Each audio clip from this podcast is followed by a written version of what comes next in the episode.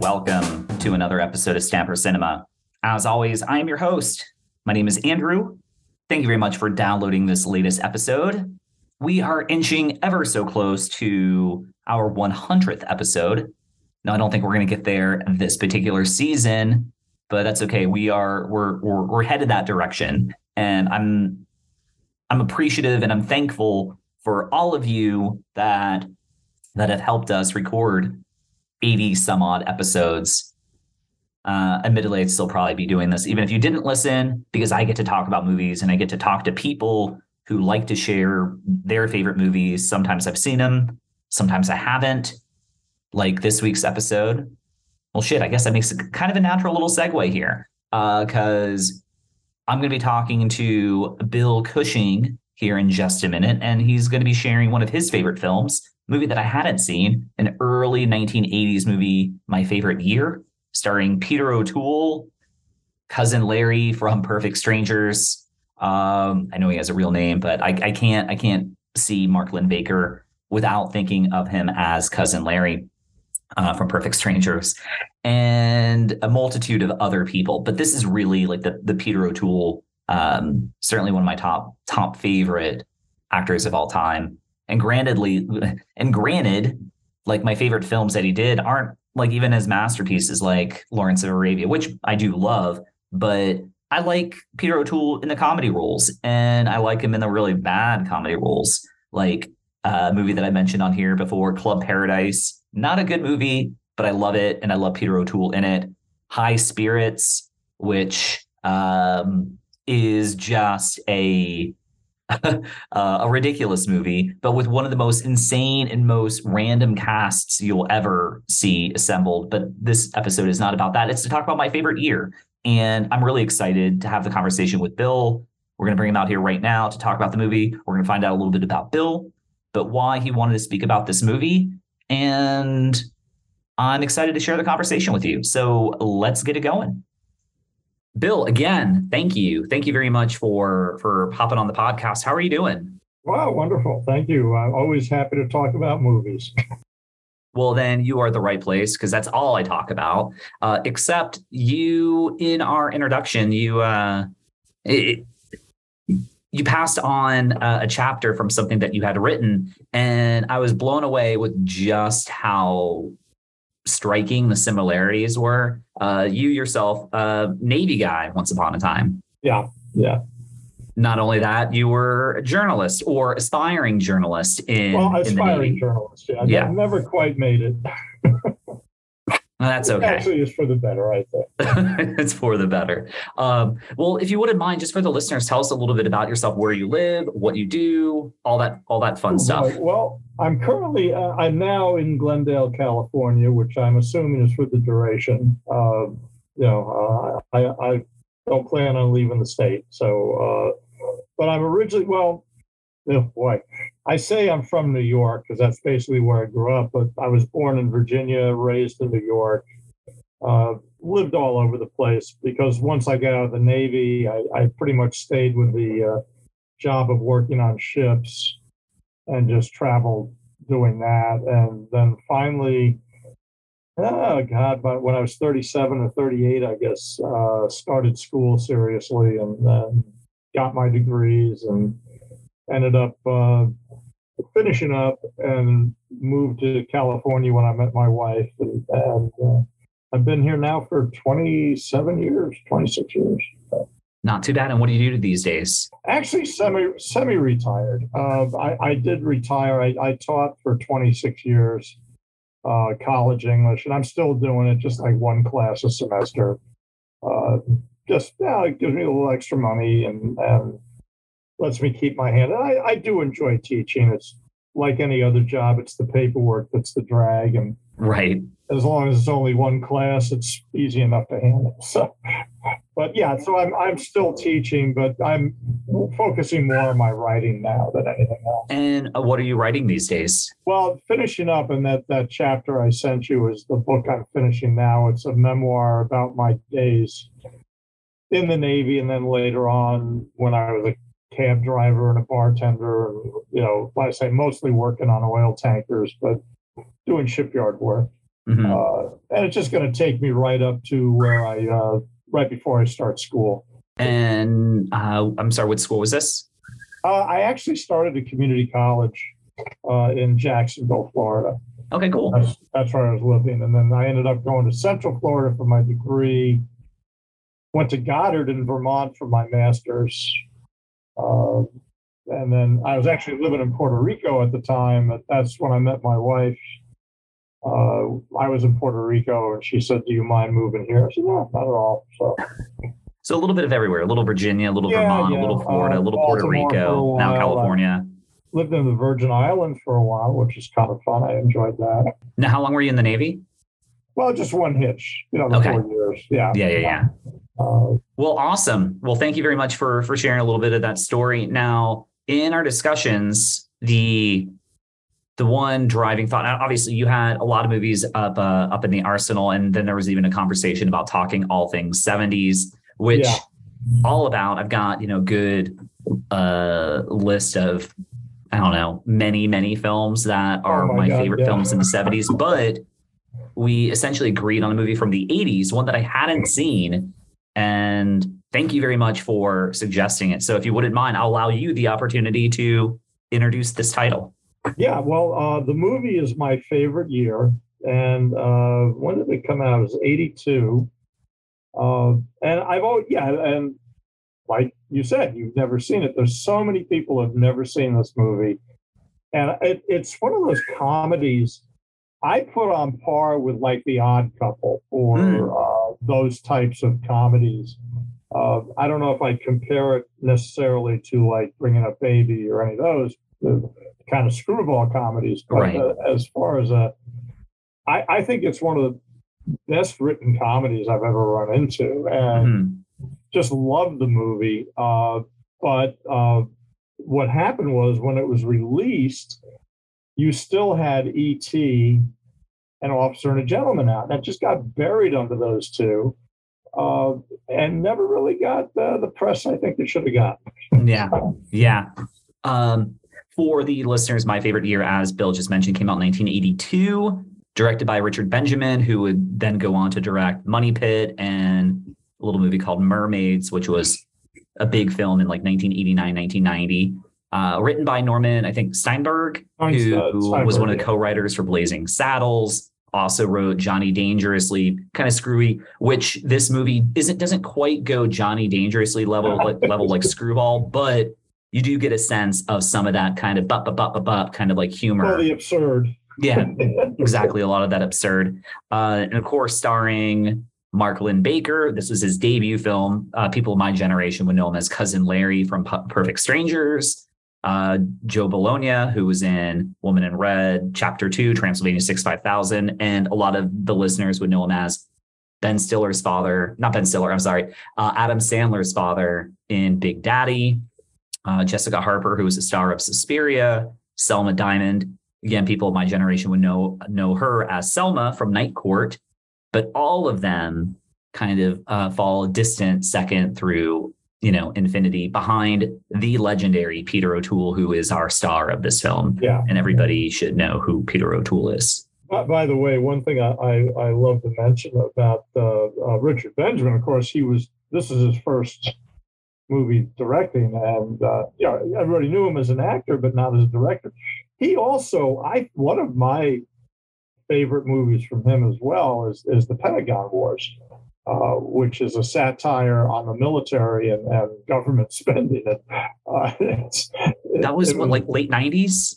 um, yeah, I have a, I'm trying to remember. It might be 80s. I, I got to check that out. It, it was on HBO. It was. It was an. HBO original movie. I It was an remember watching it. yeah. Was Kelsey uh, Grammer in that? No. Like, um, But it was uh, Cary Elwes played the main character, but Kelsey Grammer plays the general in charge of the. It's about the Abrams yeah. oh. mhm. tank or, or uh, you know the Abrams uh, what do they call transport. But Kelsey Grammer plays this kind of uh, Captain Queeg like uh, general. he was really Yeah. good. I totally forgot about the Pentagon Wars. That was really Yeah, good. I- That- yeah, I that was a good HBO show. movie. But yeah, it's interesting that Richard Benjamin opened with this movie and just really did it. I, I, in fact, when when the, his name came, I was like, oh my god, I didn't realize he was the director of this. I was watching. Uh, for those that haven't seen it, it's currently streaming on HBO Max in conjunction with uh, Turner Classic Movies. But before the movie starts, if you watch it on HBO Max, there's an interview with uh, with Richard Benjamin, and he tells a little bit of his story, how it came to be. And when they pitched him the idea of like, we'd like you to direct it, he's he read the script and he's like, holy shit, I know this world. Like I was a page at NBC. Like this, this is something that I, I know very, very well. And um, as you said, I mean, the movie wasn't a, a, booming success. I mean, it it made its money. I mean, it had a uh, yeah, it did well on, on the box office. Mm-hmm. Uh, uh, critically, did very it, well. You know, ninety six on Rotten Tomatoes. Three times its own budget. So mm-hmm, yep, that's a success. Uh, and a lot of that, obviously, that money probably went to uh, Peter O'Toole. But um, yeah, I mean, it was kind of buried, and you know, I I, I kind of like, like that it was because now it's just kind of like one of those gems that I that I now have come across that I fall in love with. This will be you know on that list of movies like oh definitely check that out. In the 80s and the 70s there was this movie called Sleuth with Michael Caine and Laurence Olivier that oh, uh, that's like one of my favorites now that mm-hmm. a lot of people don't know of. So it's just one of those kind of like under the radar gems. Yeah.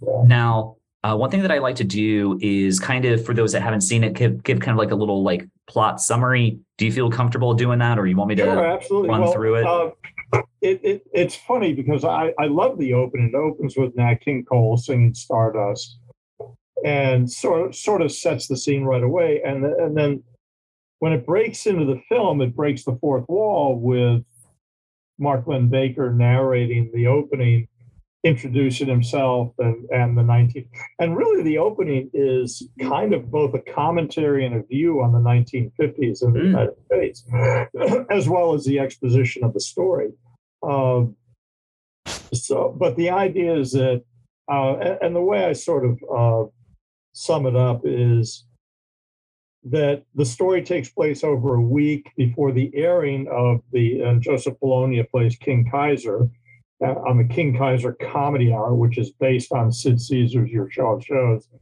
Uh, and Alan Swan, who's the Peter O'Toole part, is the swashbuckling Errol Flynn type movie actor who's the guest star. Well, when he shows up, he's so drunk he can't even stand up. Quite and literally. So Mark Linn-Baker, who idolizes him, is a big fan of his movies, says, no, you can't get rid of him. So Bologna says, okay, you're in charge. You make sure he makes rehearsal and, and all the rest of it.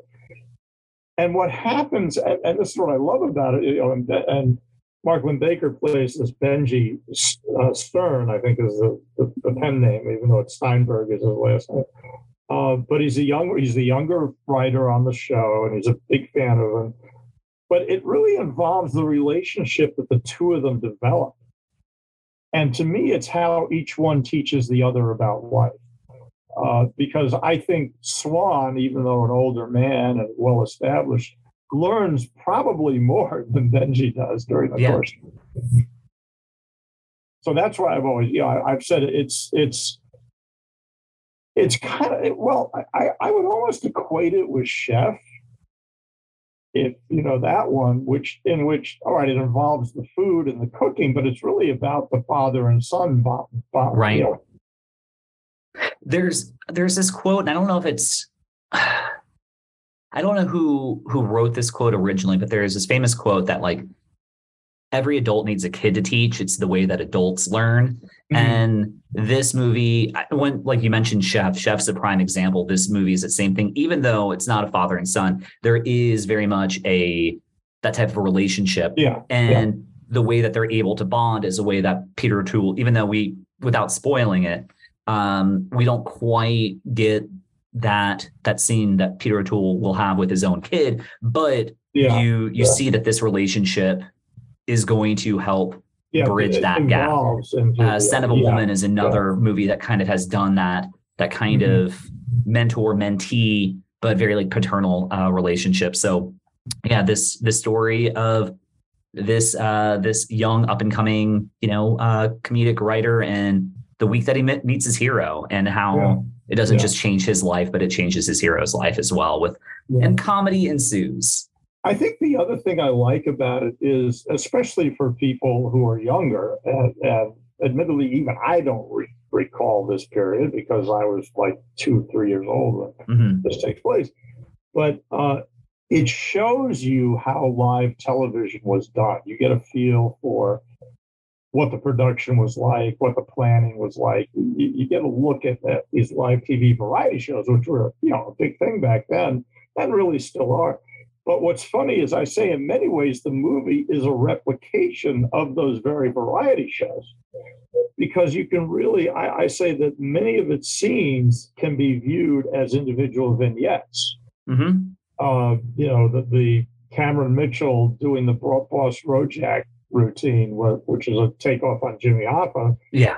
Uh, and I always say, you know, the, the two lawyers are dancing around the issue, and Rojak and Kaiser, they just butt heads head on, each using whatever tool he has. Of course, Rojak with threats and and uh, you know Kaiser with comedy, with, with mm-hmm. ridicule. Uh, you know the the scene when uh, Alan Swan brings Benji to the Star Club and picks up the girl uh, from that guy. Uh, and, yeah, and uh, also not you know, and I'm I'm totally fine with kind of like going all over this this conversation to be a little nonlinear anyway. But when they go to the when they go to that club and and um, he does pick up the girl. Before he does, he has a he yeah, has a he dance. dances with Gloria Stuart. Which, Gloria which had right? Not been in the movies for like thirty years up to that point. Uh, uh, Benjamin taps her to do that one. Yeah, that, that was great. And for the listeners that you know, they're like, "Wait, Gloria Stuart. That name sounds familiar." That is Old Rose from Titanic. Yeah. yeah. And uh, you know, but she uh, was like a uh, you know a very famous who was Fred Astaire's partner, Ginger Rogers. She was like a Ginger Rogers right. mm-hmm. back in the day, and, and so yeah, that was a one. And, and, by the way, that has one of my favorite lines is when the husband comes up and introduces himself. He says, "Yeah, we're celebrating our 40th anniversary." And Alan Swan says, oh, "You got more staying power than I have."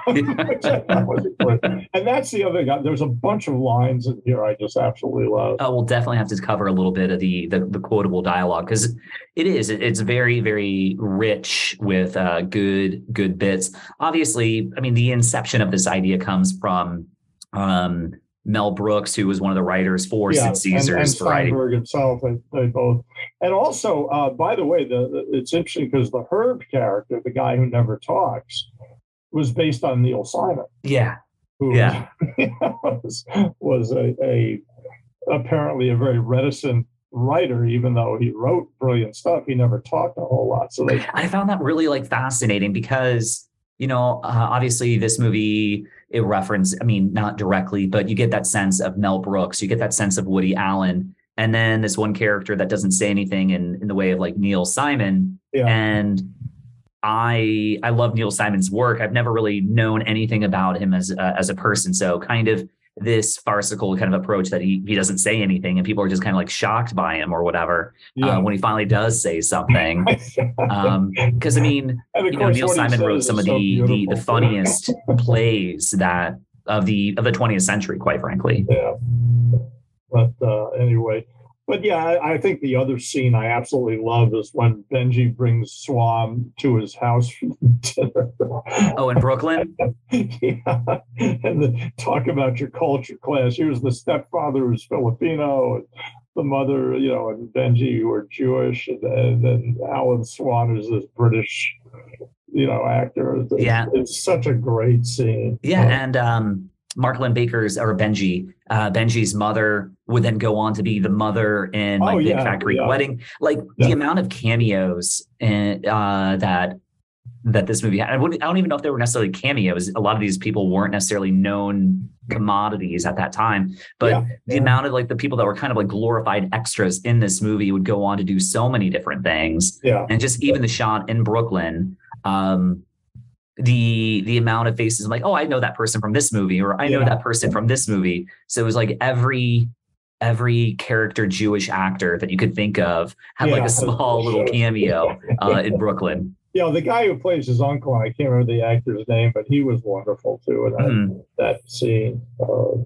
but, uh, and um, we had we had spoken a little uh, briefly just a little while ago that Richard Benjamin he had worked as a page Paige for the listeners, for those don't don't don't know, think of um, um, 30 Rock, and you had the page in that. Basically, it's just this. Oh, by the way, yeah, if you're if you're a fan of the TV show 30 Rock, I mean the that whole show is kind of what this movie's about. It's Behind this variety show studio, yeah. and it's all about the writers behind the, the room. But the Page program is a, kind of like this 12 month like fellowship that uh, NBC like studios will uh, basically allow like pages to gain exposure. Um, they learn a little bit about the building, like 30 Rock, etc. You'd have like uh, famous ones that would go on, like Regis was a, a page, Ted Koppel was a page.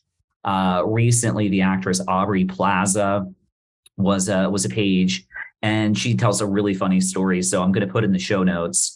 Definitely take a look at that. Where page uh, where Aubrey Pa- Plaza shares her page uh, story with Conan O'Brien, and just some of the pranks and things that pages would do that would just kind of lie about things that go on behind the scenes on a show that like basically the host as like kind of acting as like tour guides. So they'll Yeah. do like Yeah, these tours and um, just kind of uh, tell like far like farcical stories uh, about like for example Audrey Plaza or rather Conan O'Brien was sharing a story that one time he heard a page talking that the reason why there are all these stars on the wall was because Conan O'Brien loves astronomy and Conan's like wait no it's because late night late night stars stars Yeah. at night that's why they're star but it's just something that pages would do they try to find ways to entertain themselves during tours which i think is kind of just Yeah. hysterical and kind of on brand for everything that would go on with this movie what else do i want to talk about i mean obviously with this movie there are a lot of like sub conversations we can have we can talk about peter o'toole He did get a nomination for Best Actor for this. he did Yeah, he didn't win it.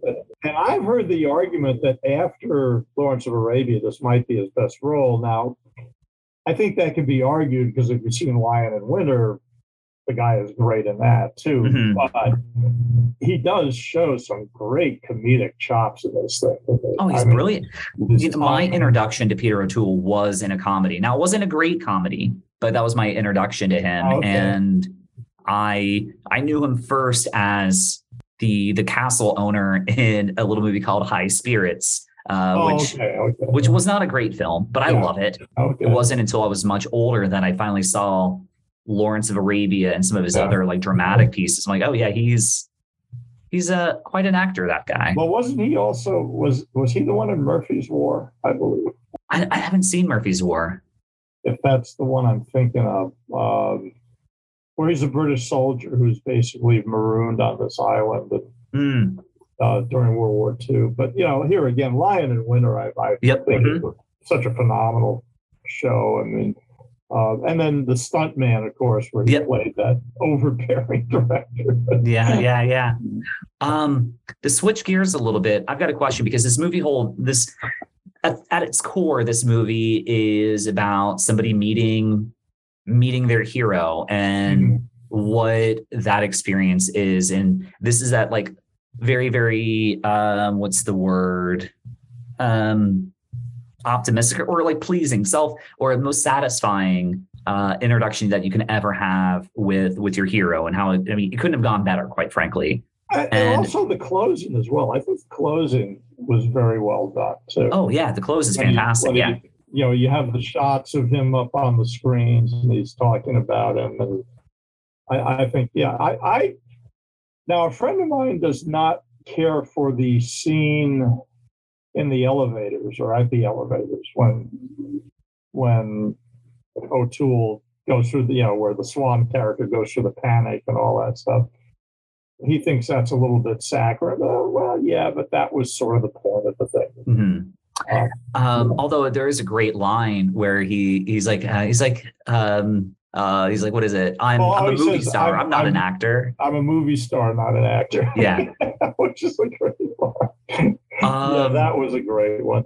I, I think some of my favorite lines. Well, I love the one. What is it? In my business, you never cut funny. Which I love this is with uh, when Joseph Bologna is confronting uh, the boss Rojak character. He mhm. goes, yeah, we're going to keep doing the bit because it's funny. In my business, you never cut funny. Uh, Never cut funny. Yeah, I'm not an actor. I think also, uh, and you talked about Selma Diamond in there. That she only shows up like three times in the movie, but she steals the screen every. It's Selma Diamond. She's gonna steal. She's got that that great that Ah, great voice. wonderful. And I think my favorite part with her is when Swan walks in the ladies' room. And she, you know, this is for ladies only, and he unzips his fly and says, "Well, so is this." But every once in a while, I run a little water through it. and it's an old joke, but it works so well. It works because Peter O'Toole delivers it, yeah, right? that's true. Yeah.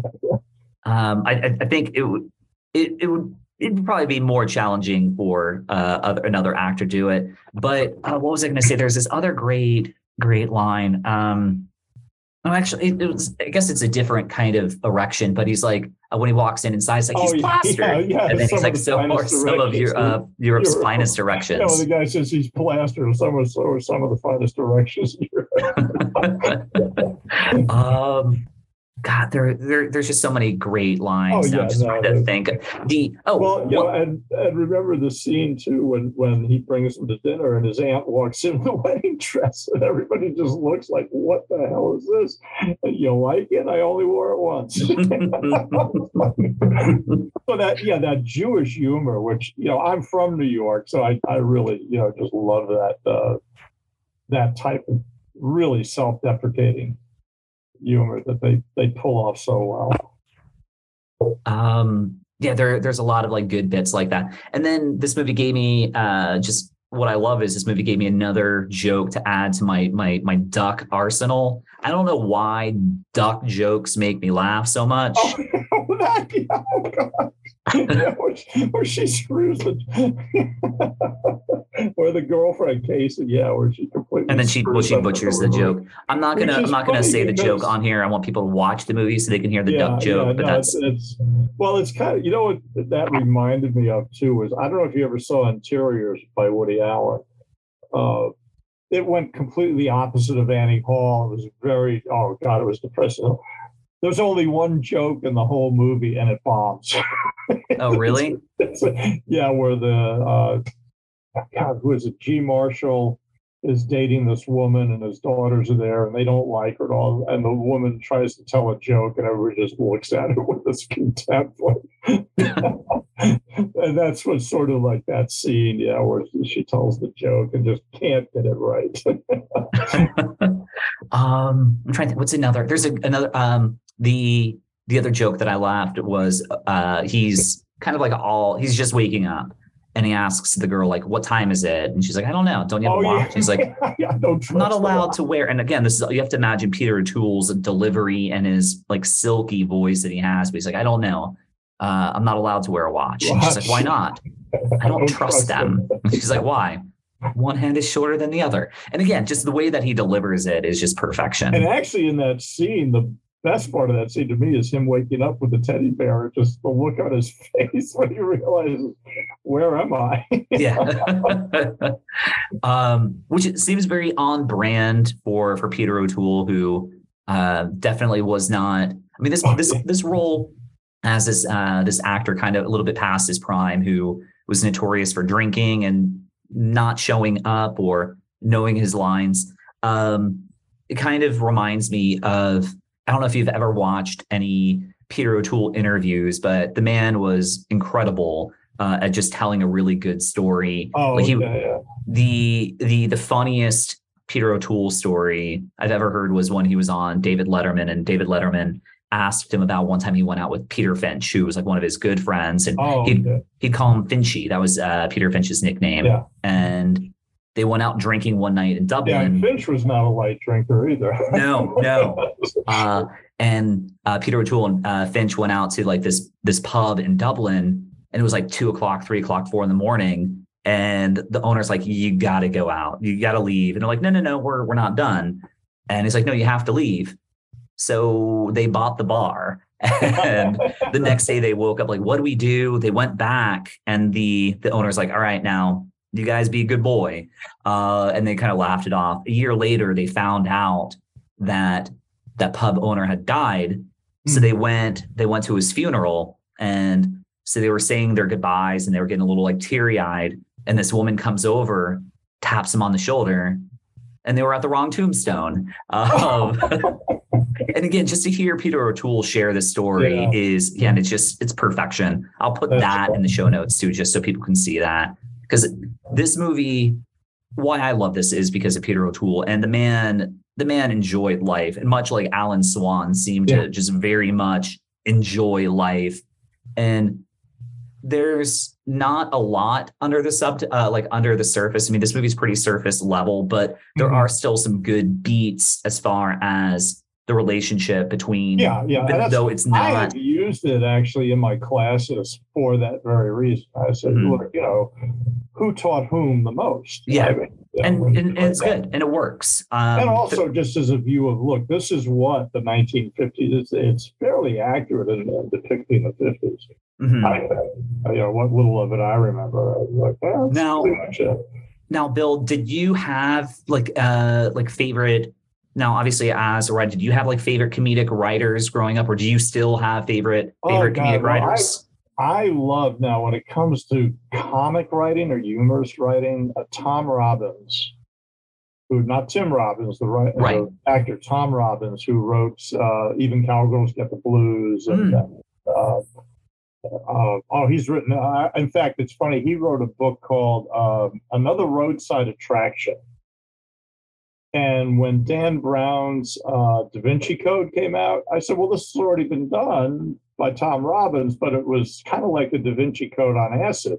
Uh, it's, it's, it's uh, but it's got, you know, renegade priests who are, or uh, mercenary priests, and, you know, the body of Jesus.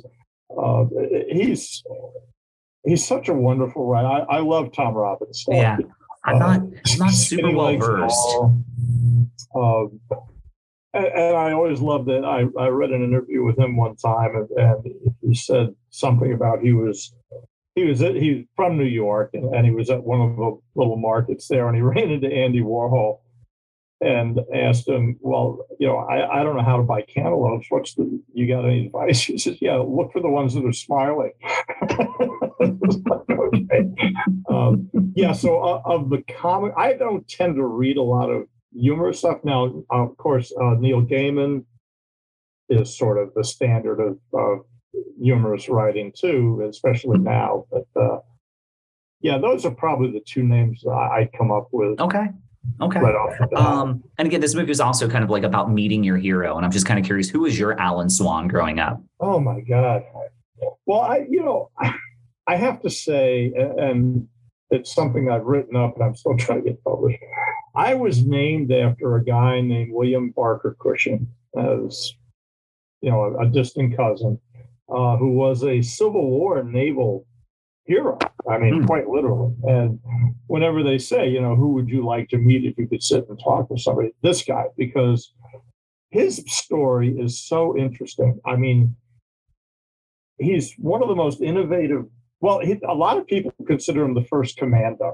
That's, you know, uh, you know like the first SEAL, uh, because he, he, well, first of all, he, he got kicked out of Annapolis for discipline problems, uh, not for academics or anything else. He was just a wild seed. And uh, one of my favorite stories about him, and I've never found this in a book, but I heard it growing up, was that uh, he was going out with some girl and I guess this was while he was at Annapolis.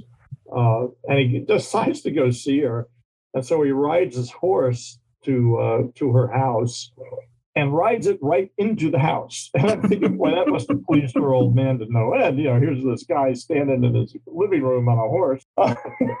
just so he was. He's a very interesting character. So that's it's interesting because you know you think as a writer I admire somebody like you know somebody else and stuff, but no, I would love to meet this guy and just talk to him for a while because the stuff he pulled, and even as a as a naval officer, he he he, he would because the Navy during the Civil War was basically doing blockading, you know, of any supplies getting into the South or out of the South.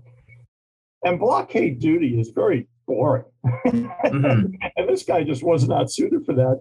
So he would gather a bunch of guys and go out and do something on his own. And of course, when his superiors found out what he'd done, they wanted to get him in trouble. But then there'd be these newspaper stories about, look at this brave hero and what uh, so yeah, he, he's an interesting character. And I, like I say, I have written a story about him. Uh, you know, just going into some of the stuff. That, well, just to give you, I think this is a great example. Is after the Civil War, he was part of a Pacific Fleet uh, you know uh, fleet that went to Asia, mm-hmm. and they were in China. And he and another guy from the ship decided to break into the Forbidden City. Now, this is when the Forbidden City was very literally forbidden. And when the guards find them, they're the guards, the Chinese guards, were more worried about getting caught, you know, dereliction of duty. And so they were shuffling, you know, get out of here, man. You're gonna get us in trouble. so, you know, he didn't he didn't uh, mellow with age, apparently. Yeah. Uh, yeah, now, yeah, I would say he's he's the guy I would love to meet. Okay, cool. As far as writing, I mean, I've I've really had a chance to meet some really interesting people over the years when I was in school, especially. Uh, in fact, uh, one of my bragging points is I got to have a, uh, a scotch and water with uh, Joseph Heller one time, so that was fun. Ooh, catch twenty two. Yeah, yeah, yeah. Uh, uh, well, and that was interesting because he he was I was part of the committee that brought him to my university for guest speaking and like I say, I was older when I went back to school, and, and so we're at the reception and typical university wine and cheese routine. And he comes up to me because the, the advisor pointed me out and he says, Look, you need anything, go see this guy because he knows the ins and outs. He comes to me and he goes, Any place I can get a real drink here? I just went, Wait right here. I ran across the street, got a bottle of Chivas, came back with it. And I said, But you got to sit with me and have one of them because I want to be able to say that I had a drink with you. Hell yeah, that's awesome. So now, Bill, while I've got you for these final few moments, I was just wondering if I could just ask you just a couple simple questions. Obviously, you selected this film, so my I guess the question I want to know is when was the first? Do you remember the first time you saw this? Uh, yeah, I was I was in Baltimore. I, I saw it when it opened. Oh, did you? Uh, okay. Yeah, and I think the reason I did was because O'Toole was in it. I don't because I remember, um, God, October. So yeah, I was. I, I went with. I was dating a woman while I was up there working. I was just there for the year or so, about a year and a half. Uh, so I saw it when it first came out. But uh, yeah, I, I, just went to see it because I love going to movies. It was a new one. I'd already seen E.T. I'd seen Officer and a Gentleman, which I think is overrated, but uh, uh but uh, but yeah, I, I saw it probably the first week or so it opened. Uh, so uh, yeah, I, I, was right there. I my in fact, my wife now and I. I mean, she and I are both big movie nuts. Unfortunately, that has been ser- that diet has been seriously curtailed because of our son. We have a very disabled son, so getting away, you know, it's just not that easy anymore. But when we first got married, hell, we go three times a week sometimes. What um I mean, this, there's so many. We we've talked, we we've covered some lines in the movie, but are there any other favorite lines that we that we may have oh, overlooked? That because again, this movie is just rich with really I great dialogue. Pretty much got most of them um, that I really like. I did love. Um, I thought it was interesting that the line, "What took you so long," which is so trite generally mm-hmm. fit in perfectly where that came up. I was like, normally I would have groaned at that, but I was like, yeah, it's the perfect line for that uh, for that scenario. Um, I don't know. I, I did love when he, you know, uh, and th- these are minor lines really, but uh, when they're getting ready to go to the dinner and Swan asked Benjy, well, what is this? Brooklyn is another world. Uh, and because uh, my dad was from Brooklyn originally. And by the way, I, I am convinced that life did not begin in the savannas of Africa. I'm convinced they began in Brooklyn because I don't care where you go, you'll meet so everybody you meet will have a cousin or somebody in Brooklyn. Yeah, uh, for sure. Which of course leads into another movie, The Quackser Fortune has a cousin in Brooklyn. Uh, but, I, am sorry, you cut out. I couldn't. I didn't oh, hear you. I'm sorry. Uh, there's an old. In fact, this might be among the 1970s movies, which is why I think it's such a great decade. But there's a movie with uh, Gene Wilder and Margot Kidder called Cousin uh, Quackser Fortune has a cousin in Brooklyn. Yeah, Richard. I'm not. I'm sorry. Uh, Gene Wilder movies are just just gold. I, I haven't seen that one but yeah, anytime you bring up New York, oh yeah, I got a cousin, I got an uncle from Brooklyn. it's like all life is in Brooklyn. Uh, all right. Well, I know we're running out of time, but I want to put you on the hot seat. I got to give you, okay. I got to give you a trivia qu- quiz. Are you ready? All right. Here we go. So we know this movie takes place in the 50s, but it is mentioned at the outset. What year does this movie take place? I think it's 53, as I recall. Ooh, so close. 1954. 54, okay. okay. 1954. I remember the line about in those days, a Plymouth, or what is it, an Olds looked like an Olds, didn't look like a Plymouth, it looked like a Chevy. That was a really great line. That was yeah. a really great, like, opening line. I, I That might have yeah. been, like, one of my, like, mo- my favorite, like, subtle lines in the movie is, like, yeah. how one car looks like another, but the other one, you know, it, it's really, really good. Which uh, is uh, kind of reminds me of one of my favorite films from the 90s, My Cousin Vinny, where they're talking oh. about uh, the Pontiac Tempest and the, the Buick Skylark. Yeah, yeah when he puts her on its head. Oh All right, Bill, That's your second question. Movie. And you know how many lawyers have said that is pretty accurate. it, it, you know, we, we covered that this movie, uh, uh, we covered My Cousin Vinny on this podcast, and that that film is used by so many attorneys. Yeah, they yeah. they reference that it is probably the most realistic actual yeah, like courtroom film. and the amount of research that that the screenwriter did to make that like uh and it's all based on this guy that that failed the bar yeah, like umpteen yeah. million times, it, you know, yeah. and he he went on this road trip and met this other attorney down in like Louisiana, and he shared the story. So, I mean, there's a lot of like the movie's just rich with a really great, uh, really great yeah. uh, detail. One of my all-time favorite favorite yeah, comedies. A, a, wonderful movie. It's perfect. It's it's a damn near perfect film. Now, speaking of damn near perfect, we're going to talk about my man Peter O'Toole one more time. So he okay. was nominated for an Oscar for this for Best Actor. Yeah. My question is, how many Oscars did Peter O'Toole win?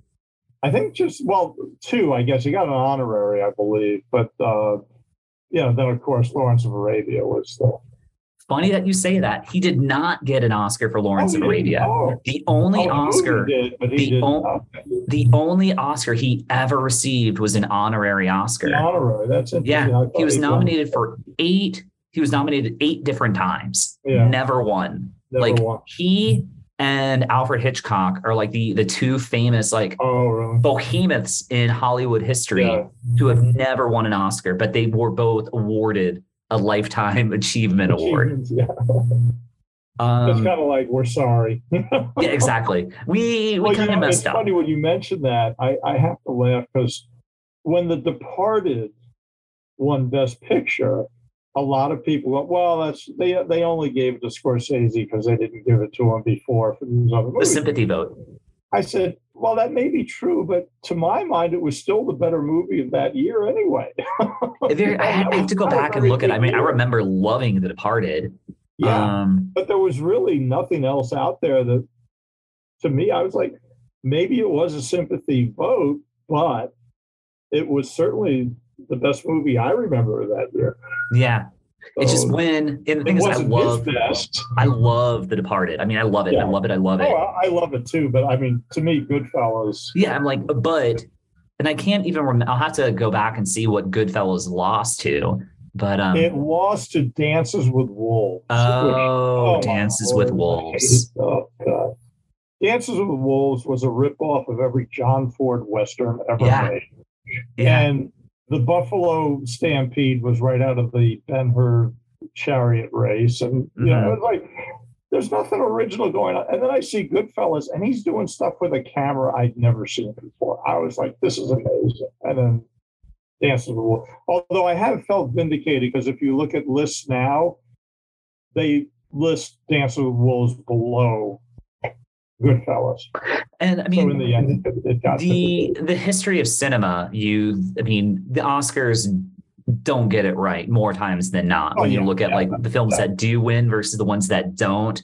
Yeah. You know, like just some of the movies that have won have been kind of forgotten in time, and then those other movies that didn't. Like, for example, um, I don't even. I, it doesn't even matter who won in '94. I'm sure it was a wonderful film, but that might have been like the best year. No, there have been so many great years, but you look at the movies that were nominated for the for the Oscars in like '94, and like Shawshank Redemption, completely Okay, forgotten yeah. about. Uh, Pulp Fiction, completely forgotten about. I don't even know if it was actually. It might have been Forrest Gump that won it that year. Um, but Yeah, that, I can't remember. but there were so many good movies in 94, I was in Puerto Rico, so I was somewhat isolated. right. Um, but if you tell people like oh, like Shawshank Redemption, that that's probably a movie that won Best Picture. No, it did not. It did not. And that movie, people, I mean, that movie, you can't go a weekend without that movie not being on television Yeah. somewhere. And it's like I'll the highest rated movie that, on. uh, was it 98 or 99? The best movie of the year, Titanic. I was like, LA Confidential came out that year. Come on. that was a great film. I loved LA Confidential. I think LA Confidential should have been the best. In fact, it's ironic to me because the only Oscar LA Confidential got, I believe, was Kim Basinger for her Mm. role. Yeah. Which not to say she wasn't good, but I was like, well, wait a minute. The part she plays is a good-looking woman who comes from a small town and comes to Hollywood and makes it on her looks. Well, Kim Basinger is a good-looking woman from a small town who came to Hollywood and made it on her looks. So It's a stretch. It's a stretch. Um, and then yeah, I, mean, I then you thought had the she's- I, I like her, but I was like, uh, yeah, but you know, I think Kevin Spacey should have at least gotten nominated for supporting. That. Uh, Well, I mean, I think Yeah. maybe they, they didn't give him that year because he had already won, I think, I think, yeah, for Usual Suspects. yeah, probably, yeah. yeah. Um, but then you had the year where you had two of the greatest war movies that came out in one year, and they both lost out to uh, Shakespeare in Love, which is a Oh, yeah. film, but you can't tell me that it's better than you know The Thin Red Line or um, Yeah. uh, Saving Private Ryan. You know, Yeah, and- yeah, yeah. Although my, fa- I, I still say the best World War II movie is Das Boot. Well, I mean, that's an entirely different type of yeah film, yeah. but that's that's fantastic. Great Yeah. film. I, I, right. I had problems with Saving Private Ryan after that first half hour. Um, but yeah, if you ever want to, we can get into that. Yeah, yeah, that's a whole conversation for another time. yeah. I have a difficult time just watching Saving Private Ryan because they make you feel every single death in that film to the point where Mm-hmm. it's almost It's visceral. very visceral, and it, it's just it, it's it, it, it's a beautifully shot film, but yeah, it's just it's just um it doesn't have a high like rewatch factor. It's like I I don't Well, want that's, to. the problem is that the the effects and the cinematography overshadowed any story, and that's Mm. ultimately you need a story. Yeah, yeah, for real, for real. Completely agree. Okay, so he didn't win the Oscar that year. Do you know who did win the Oscar? Here, your I'll give you multiple Oh, choice. for the for that year. Okay. Yep. So you had Dust, Dustin Hoffman for Tootsie, Jack Lemmon for Missing, Ben Kingsley for Gandhi, or Paul Newman Oh, for Ben The Verdict. Kingsley was- Ben Kingsley is correct. It was Ben Yeah. Kingsley for Gandhi. All right. Um. Oh, who was originally offered the role that Peter O'Toole would end up playing? Who was the Well, first actor that they reached out to? I have no idea. Albert Finney. It was Albert Oh, really? Finney. Albert Finney. Yeah, Yeah. Would have been good too. I think. Yeah, so he had, I guess he had just finished doing a movie out in like Sausalito, and uh, Richard Benjamin flew out there. They had a nice dinner, or rather, Yeah. like a nice lunch or something. And he finally asked Albert, "Hey, you know, do you want this role?" And he's like, "Listen, I've been out here for X amount of time. I need to go back I to London. I need to, you know, I need to do some theater stuff." Oh, okay. But you need to, you need to reach out to Peter, see if Peter would do it. Yeah, And Richard spoke with the studio and they're like, yeah, if you can get Peter O'Toole, we've got a movie. Yeah. And Peter O'Toole said, yeah, let's do it. And Yeah. uh, the rest is history. He would go on to be nominated for an Oscar. And um, the rest is history. Well, not history because he didn't get it. But but anyway, that was the actor originally. So for the listeners, Albert Finney, if you've been living on a different planet, that was Daddy Warbucks and uh, uh, Annie and a myriad of other other films out there. Um, you already got the Gloria Stuart question right. Oh, so yeah, that's, my final question is just because we had mentioned Mel Brooks and Woody Allen and Neil Simon. So I'm just going to say of those three, who who's your guy of those three? um, I would probably go with Woody Allen simply because of the range Mm, that he covers. He, he's able to. I mean, you know. I, I, I mean, you know, who do you pick? You know, that, that's almost like, well, who do you go for? Uh, you know, do you want Babe Ruth or do you want Joe DiMaggio. yeah, Joe DiMaggio or you know Ted Williams? Uh, like, uh, uh, but yeah, I, I I've always appreciated the range that, that Woody Allen can cover in his movies. I mean, like I say, you look at Annie Hall comes out, which is completely funny, and then he goes to Interiors, which is like you know, let's slash our wrists after this thing. um, and then he does Manhattan, and you know, I think Right, all three Manhattan, of those yeah. came out around the same time. And Manhattan, I I think is probably my favorite up until he did Paris at Midnight. I thought was a really wonderful film of his. Too. Yeah, Uh, enjoyed Annie Hall, enjoyed Manhattan. I, that might be, and then I would see, then I'd see his his '90s films. Um, yeah. Well, I say Paris at Midnight was that came out in the nineties, I believe. I didn't see that one. I don't. Oh, I know. okay. Oh, that's that's a very good movie. Yeah. Um, Manhattan, I, I I always loved it because I, I went to see it when it first came out. and I remember afterwards, the woman I was going out with at the time, we went out to get something to eat. We were talking about it, and I, I mentioned, I said, the beauty of it was it was all in black and white. And she said, no, it wasn't. I said, oh, yes, it was. She goes, no, I saw colors. I said, yes, you put them in. the movie is so well done. You supplied the color. Yeah. Uh, so yeah, I thought that that's probably my favorite of Woody Allen stuff. But you know, you look, I mean, you know, even his sleeper and bananas and uh, that whole uh, period, and then later on, you know, some of the other stuff we did. Uh, yeah, I, I. But Mel Brooks, I mean, you know, when you look at him, I, I'm sorry, I still think Young Frankenstein is his best. Uh, Uh, one, you know, I, I put in the, the top five funniest comedies Yeah. of all time. Yeah. I mean, if Yeah. for no other reason but the scene with Gene Hackman as the blind is classic. And, nothing like there's nothing about that movie that doesn't make me laugh. I I'm on my face like a smile's on my face from like the opening credits. I again, Yeah, Young yeah. Frankenstein. It's in my top five favorite comedies. So Yeah. like when I when I think of this list, like my introduction was Neil Simon. You know, I I used Well, to Neil read a lot of stage plays, so like I was familiar with his work before anything else. I don't think you, there's really a wrong answer of the three of Yeah. the three because you know like Brighton Beach Memoirs and Biloxi Yeah. Blues. You know, well, just Goodbye Girl and, and Goodbye Girl. Yeah. hmm You know, uh, Um, and of course, he did the Odd Couple. So Yeah, and- yeah. Oh my God, I can't believe like I forgot the Odd Couple. Yeah, and the Odd Couple. So all three which brilliant I writers. think the Odd Couple is is one of the funniest. hmm I mean, And of course, I'm Walter Matthau, so Jack it's Lemmon. I mean, it's perfection. Just their, just them working together is Oh, just yeah, one of yeah, the Lemmon and, greatest uh, on-screen uh, partnerships of all time. yeah, them, them Odd Couple, and then basically, even though it wasn't Odd Couple, it was still the Odd Couple, which is called Grumpy Old Men and uh, Grumpier Old Men, but it's still the Odd Couple. Yeah. Well, Bill, I had a great time chatting with you. I know we've had another, we've had a conversation about bringing you back to talk like all things 70s. I So, would love that. I This has just been a teaser episode to for Like a- that that, like a- that grand I would opus. equate the 70s, talking about 70s movies, kind of like talking about this movie, is like, I think it gets overlooked. And to me, I hated the music of the 70s, uh, mostly because disco was around. I just didn't like disco. Uh, thank God for jazz. Uh, but uh, but the movies of the 70s were just, and just as a teaser, think of one of the more popular, what was the most popular musical of the 70s? The Rocky Grease. Horror Picture Oh, Show. yeah. it's like, how can you go wrong? yeah.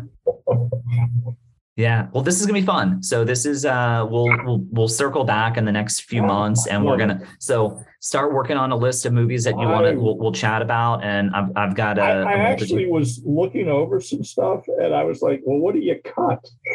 I know, I know. It's almost impossible. Yeah. Um, you just said what's yeah, like one of the best. Let me know if you, if you got some time. We'll we'll sit down and talk about the seventies. Sounds good. All right. Well, Bill, thank you again. Oh, well, thanks for having me and look forward to hearing this. Once again, thank you so much to Bill for coming out the show and introducing me to my favorite year. As I said at the outset, I had never seen it. It's a fun ride. And at the time of publishing, it is currently available for streaming on HBO Max. So certainly take a look at that. That's all we've got for you this week. I will return next week with a with another episode and um, before we get to it, if you haven't already, please subscribe to the podcast, tell your friends, leave a review. Not necessarily all in that order, but maybe in that order. I don't know. But um, again, reviews really, really helpful. Take a look at the show notes because I'll have some information about the film, a little information about Bill, information about me, and the website, stampercinema.com. I need to do more blogs, but there's like a blog feature on there. So I've got a couple on there, but it's an opportunity for you to go through like the back catalog. You can leave like a voicemail. So if you hear anything on one of the shows and you'd like to talk, or maybe you'd like to make a recommendation of a movie that that we should cover on here, just take a look at the website, stampercinema.com. I'll have the link in the show notes. But that's it. That's all I got for you hopefully you've had a good time listening to this and we will see you next week with a with an all new episode of Stamper Cinema.